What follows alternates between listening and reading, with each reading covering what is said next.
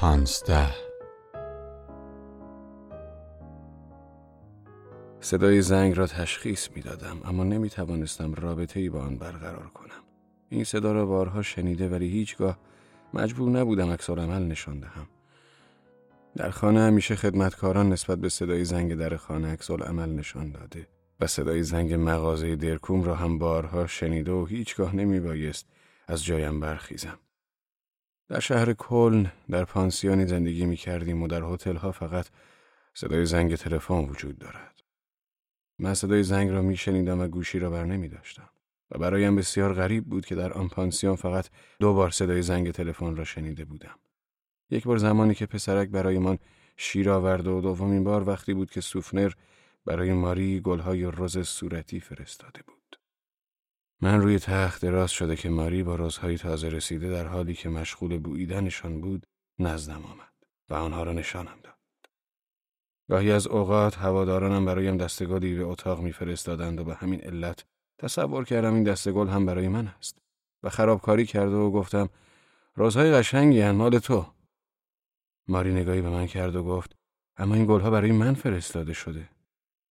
از شرم سرخ شدم زیرا به خاطر آوردم هیچگاه برای ماری گلی نخریدم.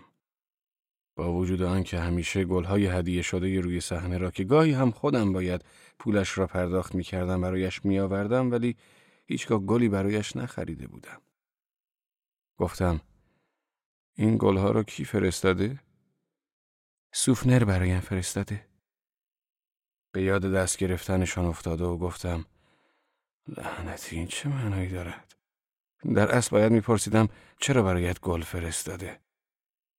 ماری قرمز شد و گفت چرا سوفنر نباید برایم گل بفرستد؟ ما از دیرباز با هم آشناییم و شاید احترام زیادی برایم قائل است. گفتم خوب است که برایت احترام قائل است ولی چنین دست گل گرانی اغراق‌آمیز است و فکر می‌کنم زیاده روی کرده.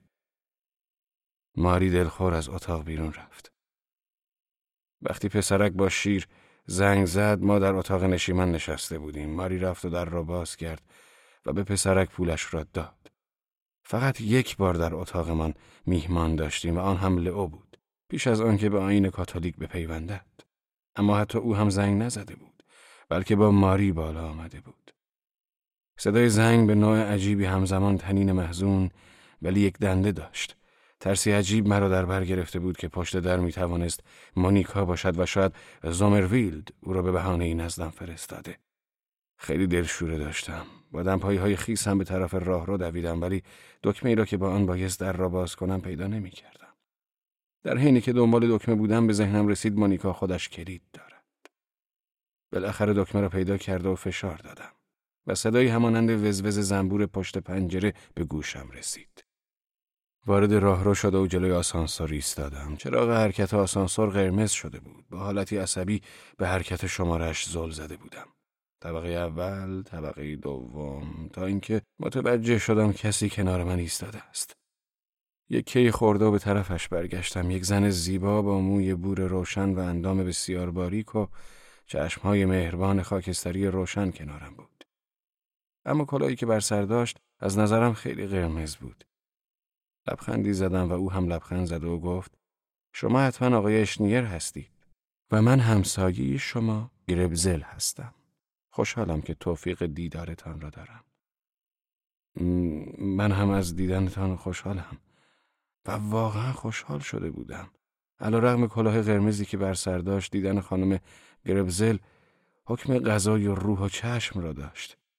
به روزنامه صدای بن که زیر بغل داشت نگاه کردم و او هم متوجه نگاه من شد و گفت آخ فکرش را نکنید.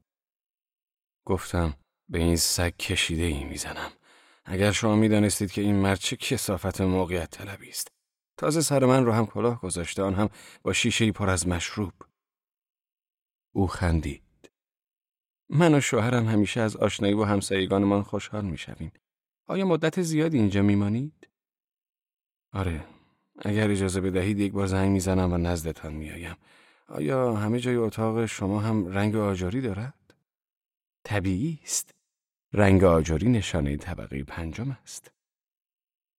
آسانسور در طبقه 3 توقفی کوتاه داشت و بعد دوباره شروع به حرکت کرد. طبقه 4 و بعد 5.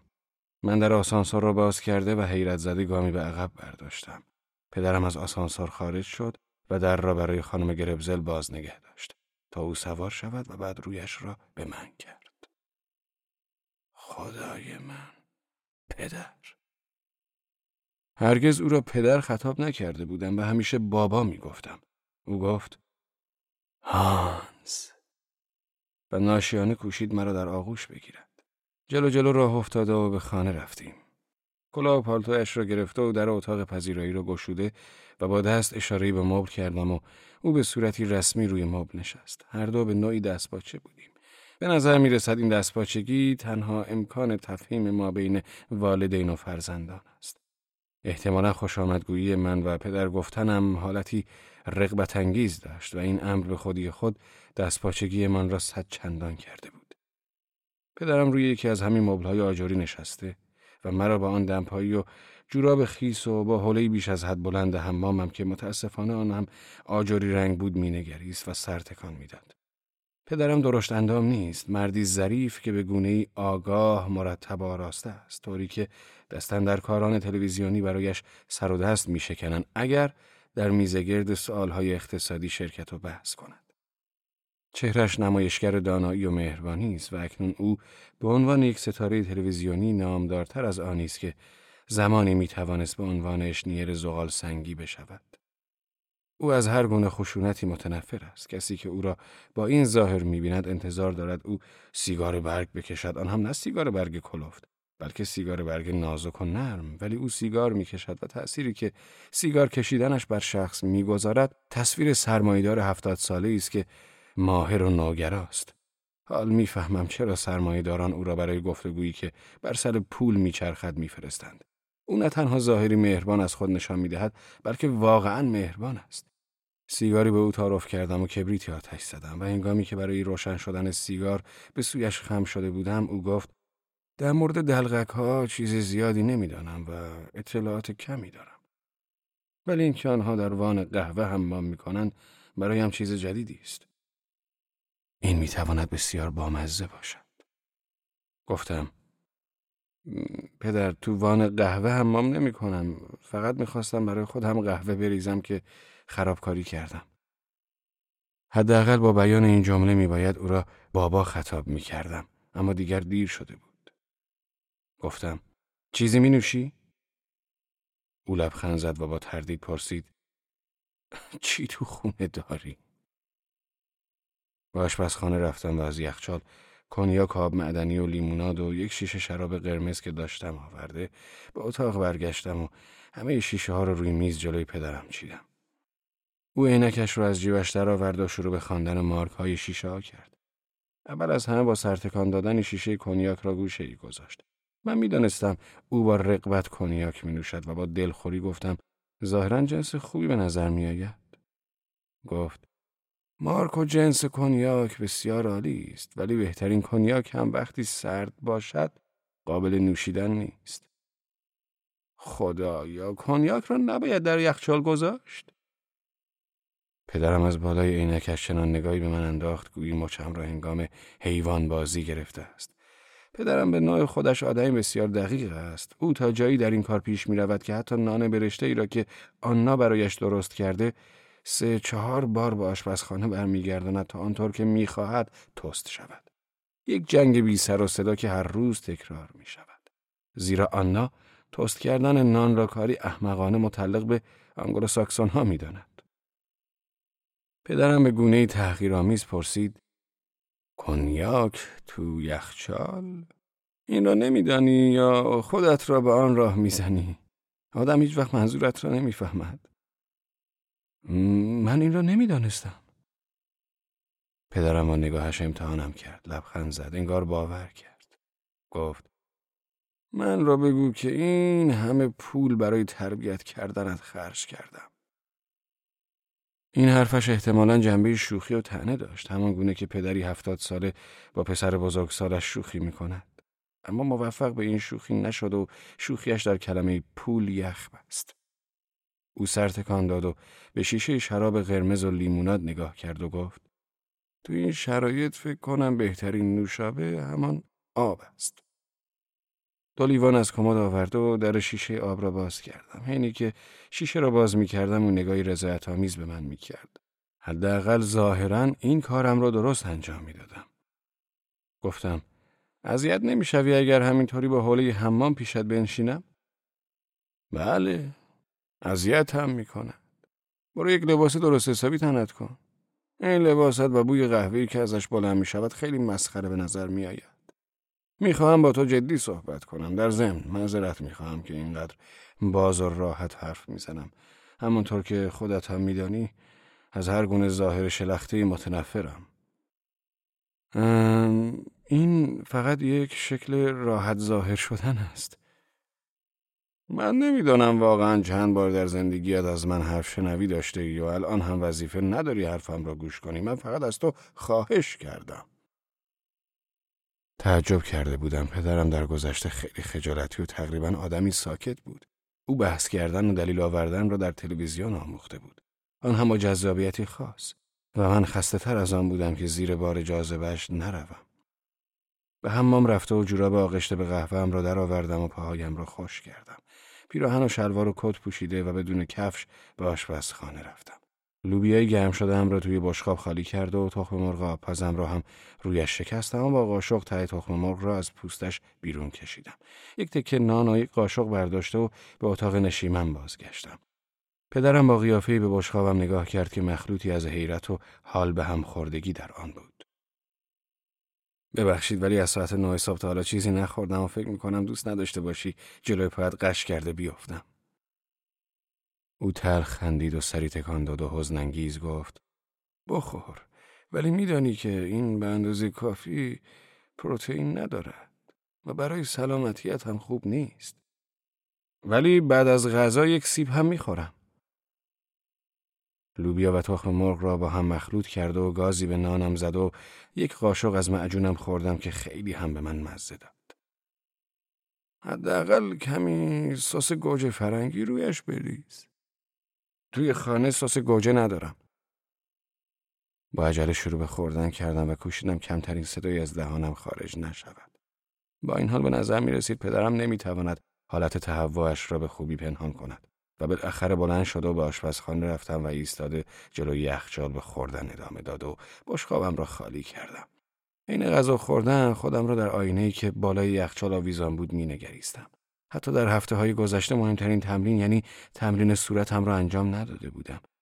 یک دلغک که مهمترین عنصر نمایشش بی حرکتی صورتش است، بایستی همیشه عضلات صورت را به خوبی تکان بدهد.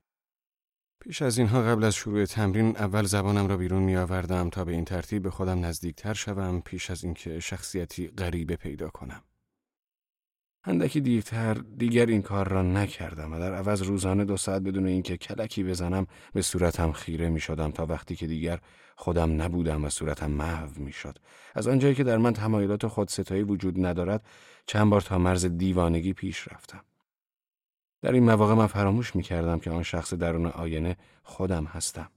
و هرگاه تمرینم تمام می شد آینه را برمی گرداندم و هرگاه در طول روز تصادفاً به آینه می نگریستم از آنچه می دیدم وحشت هم می گرفت. یک مرد غریبه در حمام من روی توالت نشسته، مردی که در موردش نمی دانستم که آیا جدی است یا شوخ طبع، یک مرد رنگ و روپریده دماغ گنده و تا آنجا که در توان داشتم با سرعت پا به فرار می گذاشتم و به طرف ماری می دویدم تا چهره خودم را در چهرهش ببینم. از زمانی که ماری رفته قادر به انجام تمرین صورت نیستم. میترسم دیوانه شوم. هرگاه از تمرین برمیگشتم خودم را به ماری نزدیک میکردم. آنقدر نزدیک تا خودم را در چشمهایش ببینم. کوچک و نه چندان واضح ولی قابل رؤیت که خودم بودم. همان خودی که جلوی آینه ترسیده بود. چگونه میتوانستم به سونرر بگویم که بدون ماری قادر به تمرین نیستم؟ اینکه خودم را در حال غذا خوردن میدیدم غم انگیز بود. ولی ترسناک نبود. من می توانستم قاشق را سفت بگیرم و می توانستم لوبیاها را و رد زردی و سفیدی تخم مرغ را در آن تشخیص دهم و تکه نانی که مدام کوچکتر می شد. آینه بیانگر حزن‌انگیز واقعیتی است شبیه خالی شدن بشقابم و نانی که کوچک و کوچکتر می شد و دهان چربی که با آستین کتم پاکش می کردم. من تمرین نمی کردم. دیگر کسی آنجا نبود که از آینه بیرونش آورم. آرام به اتاق نشیمن بازگشتم. پدرم گفت خیلی سریع آمدی، تون غذا میخوری. حالا بنشین دیگه، هر چیزی نمینوشی؟ نه، میخواستم قهوه دم کنم ولی موفق نشدم. میخوایی برایت قهوه دم کنم؟ میتوانی قهوه دم کنی؟ قهوه دم کردنم خیلی خوب است. ولش کن، کمی نوشابه میخورم، چندان مهم نیست. ولی با کمال میل برایت قهوه دم میکنم. نه مرسی، توی آشپزخانه مشمئز کننده است و کنسروهای باز شده و پوست تخم مرغ همه جا ریخته و منظره آشپزخانه رو خیلی زشت کرده. باشد، هر طور که تو میخواهی.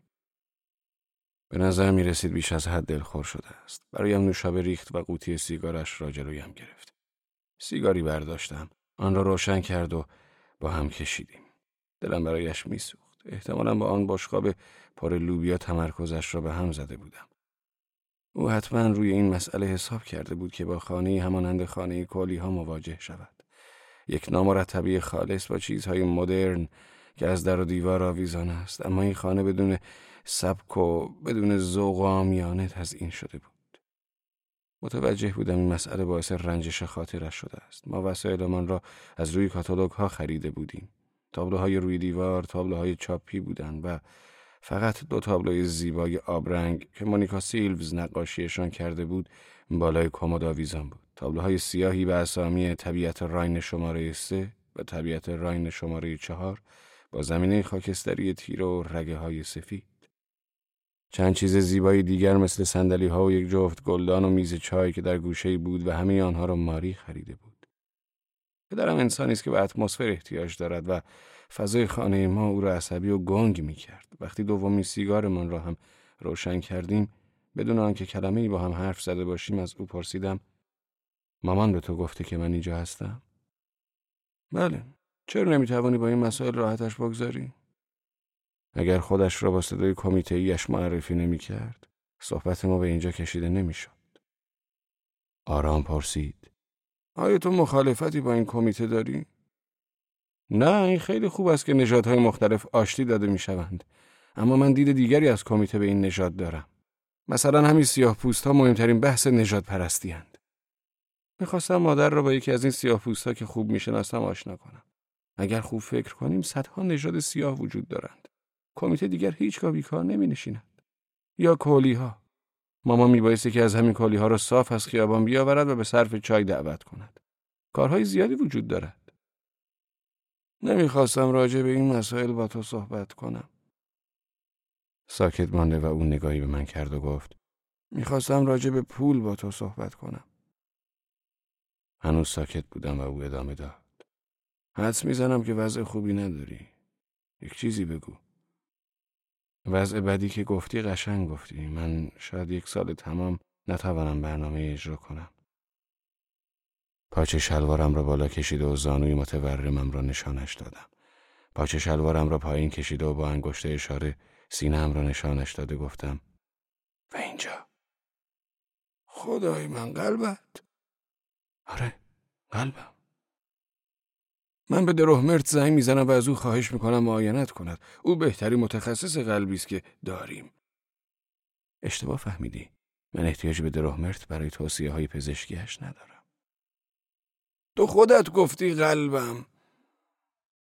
شاید بهتر بود میگفتم روح و روانم، ولی قلب به نظرم مناسب تر رسید. او خیلی خشک گفت: آن داستان. حتما زومرویل در کلوپ آقایان سرورق بازی ما بین دل و پیک این داستان رو برایش تعریف کرده بود. پدرم برخاست و شروع به قدم زدن کرد و بالاخره پشت مبل ایستاده و بدنش را روی دسته مبل رها کرده و از بالا نگاه هم کرد. حتما خیلی احمقانه به نظر می رسد اگر یک حرف حسابی بزنم، اما می دانی تو چی کم داری؟ تو چیزی را نداری که از آدم یک مرد می سازد و آن هم با شرایط کنار آمدن است. این حرف را امروز یک بار دیگر شنیده بودم. پس برای سومین بار بشنو. با شرایط کنار بیا. بیحال گفتم: ولم کن. پیش خدا چی فکر میکنی؟ وقتی لئو پیشم آمد و گفت که میخواهد کاتولیک شود، دردش برایم مثل درد مرگ هنریته بود. اگر به من میگفت میخواهد کمونیست شود اینقدر درد نمیکشیدم. تنها چیزی که به نظرم میرسد این است که وقتی یک جوان خواب و خیال واهی دارد و خواب تساوی حقوق اجتماعی و این چیزها را میبیند، او دسته صندلی را چنگ میزد و سرش را تکان میداد. این نه. به نظر این مسائل برایش خیلی جدی بودند. رنگش پاک پریده و خیلی پیرتر از چیزی بود که به نظر میرسید. پدر بنشین و یک جرعه کنیاک بنوش. او نشست و سرش را به طرف شیشه کنیاک پایین آورد و من از قفس لیوانی برداشته و برایش کنیاک ریختم. بدون اینکه به من سلامتی بگوید یا از من تشکر کند، لیوان را بالا کشید و گفت: تو حتما این را نمیفهمی. نه. برای همه جوانهایی که این مسائل را باور میکنن میترسم. به خاطر همین مذهب لئو حسابی تکان خوردم، اما با این مسئله کنار آمدم. چرا اینطوری نگاهم میکنی؟ من باید بابت چیزی از تو معذرت خواهی کنم. وقتی تو را توی تلویزیون دیده بودم فکر کردم تو هنرپیشه خیلی خوبی هستی، حتی تا حدی دلغکی خوب. با تردید نگاهم کرد و کمی هم دلخور به نظر میرسید و من بی وقفه ادامه دادم: واقعا بابا خیلی شاهکاری. خوشحال بودم که واژه بابا را دوباره یافته بودم. گفت: آنها به زور این نقش را به من قبولاندند. این نقش به تو می آید و چیزی که از خودت ارائه می دهی بازی خوبی است. او جدی گفت: من در گفته هایم هیچ بازی نمی کنم. هیچ بازی. من احتیاج به هیچ بازی ندارم. این برای مخالفانت بد است. من مخالفی ندارم. پس خیلی برای مخالفانت بدتر است. او با تردید نگاه کرد، خندید و گفت: ولی واقعا آنها را مخالف خودم نمی بینم. این خیلی بدتر از آن است که فکر می کردم. آیا آنهایی که مرتب باشان راجع به پول صحبت می کنی نمی دانند که شما در مقابل مهمترین مسائل سکوت می کنید؟ یا اینکه با هم قبل از اینکه روی صحنه تلویزیون جادویی شوید به توافق رسیده اید؟ او برای خودش کنیاکی دیگر ریخت و نگاهی پرسشگرانه به من انداخت. من میخواستم با تو راجع به آینده‌ات صحبت کنم. یک لحظه صبر کن. برایم خیلی جالب است که بدونم این چطوری انجام میشود. شما مرتب از درصد صحبت میکنید و میگویید 10%، 20%، 5%، 50%، اما هرگز نمیگویید چند درصد از چه چیزی. وقتی لیوانش را بلند میکرد و مینوشید و مرا مینگریست، تقریباً قیافه احمقانه داشت. ادامه دادم: عقیده دارم با اینکه زیاد حساب کتاب بلد نیستم، اما میدونم که 100% نصف فنیک است، در حالی که 5% 1 میلیارد 50 میلیون هست. میفهمی؟ خدای من، تو این همه وقت برای تماشای تلویزیون داری؟ آره، همونطور که اسم برایش گذاشتی از زمان این داستان تلویزیون زیاد میبینم. تلویزیون نگاه کردن خالی هم میکنه. حسابی خالی هم می کند و اگر کسی پدرش را هر 3 سال 1 بار ببیند مسلم است که از دیدن پدرش در تلویزیون از درون یک بار با آبجوی سیاهی در دست خوشحال می شود. گاهی هم حسابی بهت افتخار می کنم که چه ماهرانه جلوی طرح سوال درصدی دیگران را می گیری. او خون سرد گفت: تو اشتباه می کنی، من جلوی کسی را نمی گیرم. آیا نداشتن هیچ مخالفی در این گفتگوها خسته کننده نیست؟ برخاست و خشمگین نگاهم کرد. من هم از جایم بلند شده هر دو پشت مبل‌هایمان ایستاده و دست‌هایمان را روی دسته مبل گذاشتیم. خندیده و گفتم: به عنوان یه دلغک طبیعتاً برایم فرم‌های جدید پانتومیم جالبند. یک بار وقتی در اتاق پشتی میخانه نشسته بودم صدای تلویزیون را قطع کردم. نوع پرداخت شما به مسئله سیاست مالی و اقتصادی خیلی عالی به نظر می‌رسید. حیف شد که تو هرگز برنامه جلسه شورای نظارت مرا ندیدی.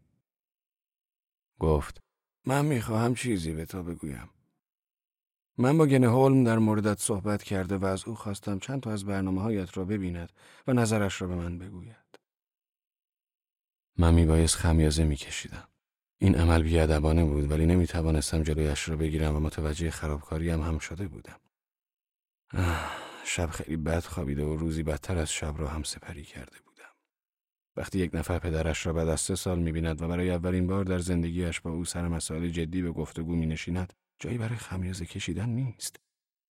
با وجود هیجانی که داشتم خیلی خسته بوده و بسیار از اینکه در این لحظه خمیازه کشیده بودم متأسف شدم. شنیدن نام گنه هولم برایم اثر داروی خواباور را داشت. آدم‌های همانند پدرم میبایست همیشه بهترین‌ها را داشته باشند. دروهمت بزرگترین متخصص قلب دنیا، گنهولم بهترین منتقد تئاتر آلمان، بهترین خیاط و بهترین شامپاین، بهترین هتل و بهترین نویسنده را. برایم همه اینها کسل کننده بود، آنقدر که نمیتوانستم جلوی خمیازه کشیدنم را بگیرم و از فرط خمیازه کشیدن عضلات صورتم گرفته بود. این واقعیت که گنهولم همجنسگرا بود تغییری در این ماجرا ایجاد نمی‌کرد که با شنیدن نامش حالت کسل کننده‌ای به من دست ندهد. همجنسگراها می‌توانند خیلی خوشمشرب باشند، اما دقیقاً همین انسان‌های خوشمشرب و مبالغه‌گر برایم کسالت آورند. و گنهولم نه تنها همجنسگرا بود، بلکه انسانی مبالغه‌گو بود. گنهولم اکثرا در مهمانی‌های مادرم شرکت می‌کرد و در این مهمانی‌ها آنقدر خودش را به آدم می‌چسباند که نفسش به نفست می‌خورد و از آخرین غذایی که خورده بود مطلع می‌شدی. 4 سال پیش آخرین باری که او را دیده بودم، نفسش بوی سالاد سیب زمینی می‌داد و به دلیل همین بوی سالاد سیب زمینی او برای من حتی با آن جلیقه اسقفی قرمز و ریش مذهبی نمای عسلی فرقی با دیگران نداشت. او خیلی شوخ بود و همه این را می‌دانستند که او شوخ طبع است. و به همین دلیل همیشه به شوخیش ادامه میداد. موجودی خسته کننده بود. بعد از اطمینان از اینکه خمیازه کشیدنم تمام شده گفتم ببخشید. حالا گنهولم چی میگوید؟ پدرم دلخور بود. از اینکه کسی خودش را ول کند ناراحت میشد و خمیازه کشیدن من نه به صورت شخصی بلکه به طور کلی ناراحتش کرده بود. همان گونه که برای لوبیای من سرتکان داده بود، دوباره سرتکان داد و گفت گنهولم رشد کاریت را با علاقه دنبال می کند و به تو باور دارد. یک دگر باش امیدش را هرگز از دست نمی دهد. اینها جماعتی سرسخت و پیگیرند. دست از این حرفا بردار و خوشحال باش که چنین آدم با نفوذ و آگاهی پشتت هست. من که واقعا خوشبختم. اما او کاملا مخالف آن کارهایی است که تاکنون اجرا کرده ای. او معتقد است تو باید از این مسخره بازی ها فاصله بگیری. استعداد دلغک بازی را داری ولی حیف توست و به عنوان دلغک خوبی نیستی. او شانس تو را در آن می‌بیند که همه فشارت را مصممانه روی پانتومیم بگذاری. اصلا به حرفایم گوش می‌دهی؟ لحن صحبتش تندتر و قاطع‌تر می‌شد. لطفاً ادامه بده، من همه حرفا رو می‌شنوم. تک تک این کلمات مفید و عاقلانه را گوش می‌دهم و نباید اجازه بدهی که چشم بستنم مزاحم ادامه صحبتت شود. زمانی که پدرم عقیده گنهولم را برایم بیان می‌کرد، چشم‌هایم را بسته بودم. این احساس خوبی بود و مرا از تماشای کمد قهوه‌ای که پشت سر پدرم بود معاف می‌کرد. کمد بسیار زشتی که به آن رنگ قهوه‌ای تندش و دستگیره‌های سیاه و نوار زرد کم رنگ در گوشه‌ها مرا یاد کمدهای مدرسه می‌انداخت. این کمد را ماری از خانه پدرش آورده بود. خواهش میکنم به حرفایت ادامه بده. خیلی خسته بودم و معده‌ام درد میکرد و سردرد هم داشتم و این پشت مبل ایستادن ورم زانویم را بیشتر کرده بود. پشت پلک‌های بسته‌ام صورتم را مثل صورتی بعد از هزاران ساعت تمرین میدیدم. صورتی بی تحرک و سفید، آرایش شده و حتی مژ و ابروهایم در آن صورت تکان نمیخوردن. فقط چشمهایم که آهسته به این سوی آن سوی مثل یک خرگوش ترسو حرکت می کردند تا به همان تأثیری دستیابم که منتقدانی چون گنهولم از آن به عنوان توانایی حیرت‌انگیز در نمایش مالی خودیایی حیوانی نام می برند. من مرده بودم و برای هزاران ساعت در صورتم محبوس بوده و امکان آن را نداشتم که در چشمان ماری خودم را نجات بدهم. گفتم حرف زندگیه. او به من توصیه کرد تو را برای 1 یا 2 سال و شاید 6 ماه نزد بهترین معلم میفرستم. گنهولم معتقد است تو باید تمرکز داشته باشی و یاد بگیری و به آن حد از آگاهی برسی که دوباره بتوانی ساده و معتقد به تمرین کردن بشوی. تمرین و تمرین و تمرین. هنوز گوش میدهی؟ خدا را شکر لحن صدایش نرم شده بود. آره گوش میدهم. و من حاضرم مخارجت را بپردازم. احساس می کردم زانویم مثل کپسول گاز گرد و چاق شده. بدون اینکه چشمهایم را باز کنم مبل را لمس کردم. دورش زده و روی آن نشستم. مثل کور روی میز دست کشید و دنبال سیگار گشتم. پدرم از ترس فریاد کشید. من نقش کور را انقدر خوب بازی می کنم که آدم واقعا فکر می کند کورم. در آن لحظه احساس کوری می‌کردم، شاید هم کور می‌ماندم. من نه تنها نقشه کور را بازی می‌کردم، بلکه نقشه کسی را که کور شده است. و زمانی که سیگار را گوشه لبم گرفت و نور آتش فندک پدرم را دیدم، حس کردم دستش می‌لرزد. او با هراس پرسید: پسرم مریضی؟ پاکی عمیق به سیگار زد و گفتم: آره، خیلی مریضم، اما کور نیستم. معده درد و سر درد و زانو درد دارم و دچار افکار عجیب مالی خولیهی می شدم. اما از آن هم بدتر دقیقا می دانم که 95% حرفهای گنهولم درست است و حتی می دانم دنباله صحبت او چه بوده است. او از کلایست صحبت کرد. پدرم گفت: آره، آیا اون نگفت که باید روح و روانم را از همه چیزهایی که درونش هست اول خالی کنم تا دوباره بتوانم روح و روان جدیدی را بسازم؟ آیا این را نگفت؟ آره، گفت. اینها را از کجا میدانی؟ خدای من همه ایده هایش را میشناسم و میدانم او از کجا این ایده ها را آورده، اما نمیخواهم روحم را از دست داده و میخواهم روح و روانم را دوباره به دست بیاورم. روحت را گم کرده ای؟ آره. روح و روانت کجاست؟ در روم.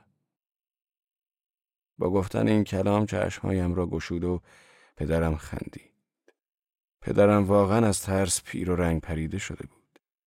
خنده او نشان میداد که هم آرام شده و هم حرصش گرفته است. بچه جان، همه اینها را بازی کردی؟ متاسفانه خوب و کامل بازی نکردم. گنهولم حتما راجع به بازی من میگفت که خیلی طبیعت گرایانه بود، ولی بیش از این هم نبود که چندان هم بیراه نمیگوید. غالبا هم جنس گرایان حق دارن، آنها یک قدرت عظیم توانایی احساسی دارند. بچه جان، با این کارت حسابی دستم انداختی. نه، من تو را بیشتر از کور واقعی که میتواند گولت بزند دست نینداختم. باور کن جستجو کردن تکیه‌گاه و با دست همه چیز را لمس کردن الزامی نیست تا نقش یک آدم کور را بازی بکنی. من الان میتوانم از اینجا تا جلوی در ورودی چنان لنگ بزنم که از فرط ناراحتی آه بکشی و فوراً به فرتسر، بهترین جراح دنیا، زنگ بزنی. سری پا شد و پرسیدم: میخوای این کار را بکنم؟ او دلخور گفت: دست بردار. و من هم دوباره نشستم و گفتم: خواهش میکنم تو هم بنشین. این ایستادنت به نوعی عصبی هم میکند. او نشست و نوشابه‌ای برای خودش ریخت و گیج و مات نگاهم کرد و بعد گفت: از کارهای تو سر در نمی آورم.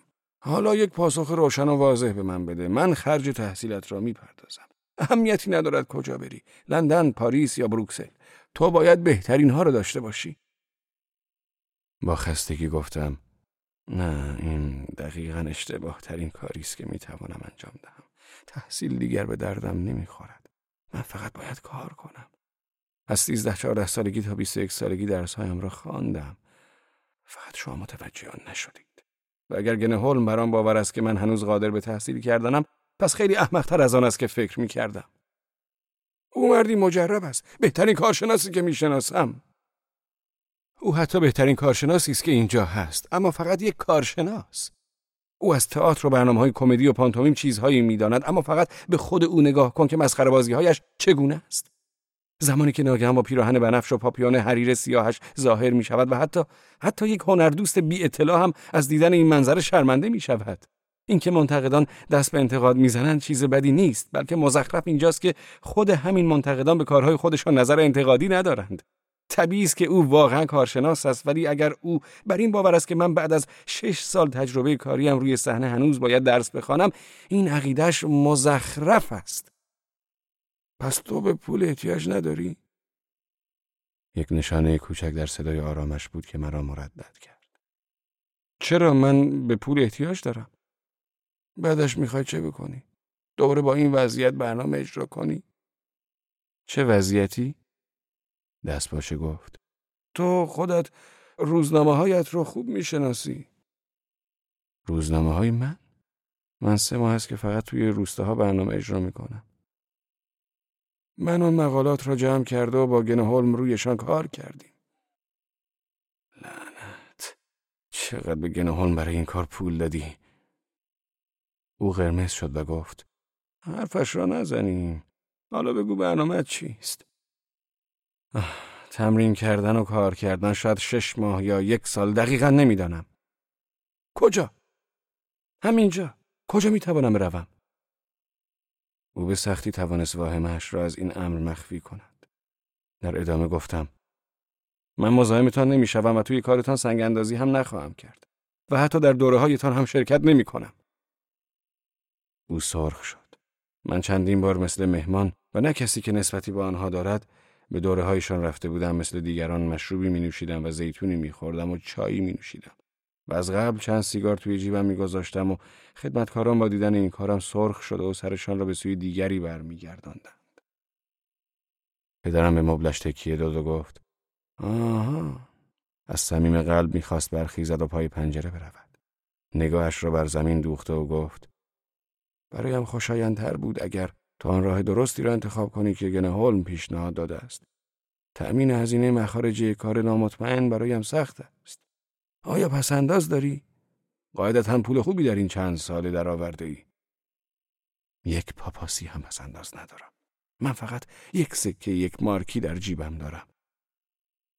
1 سکه 1 مارکی را از جیبم درآورد و به او نشان دادم. او واقعاً روی سکه خم شد و طوری وراندازش کرد گویی یک حشری عجیب را ورانداز می‌کند. باور این موضوع برایم دشوار است.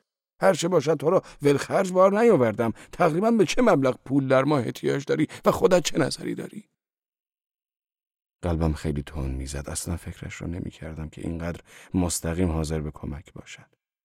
کمی فکر کردم که به اندازه کافی نه زیاد نه کم به پول احتیاج دارم، اما هیچ اطلاعی و کوچکترین آگاهی از آن نداشتم که به چه مقدار پول احتیاج دارم.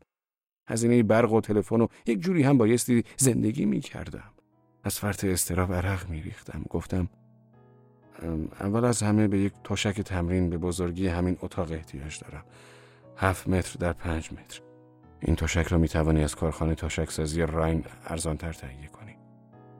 او لبخند زد و گفت: این رو حتی بهت هدیه می کنم. اما گنهولم بر این عقیده است که تو نباید وقتت را بیهوده به آکروبات بازی بگذرانی. این کار را نمی کنم بابا، ولی به غیر از تشک تمرین ماهیانه به 1000 مارک احتیاج دارم. 1000 مارک. او برخاست و ترس در چهرهش حسابی دیده می شد و لبهایش می لرزید. من پرسیدم: خب بگو تو خودت به چه مقدار فکر کرده بودی؟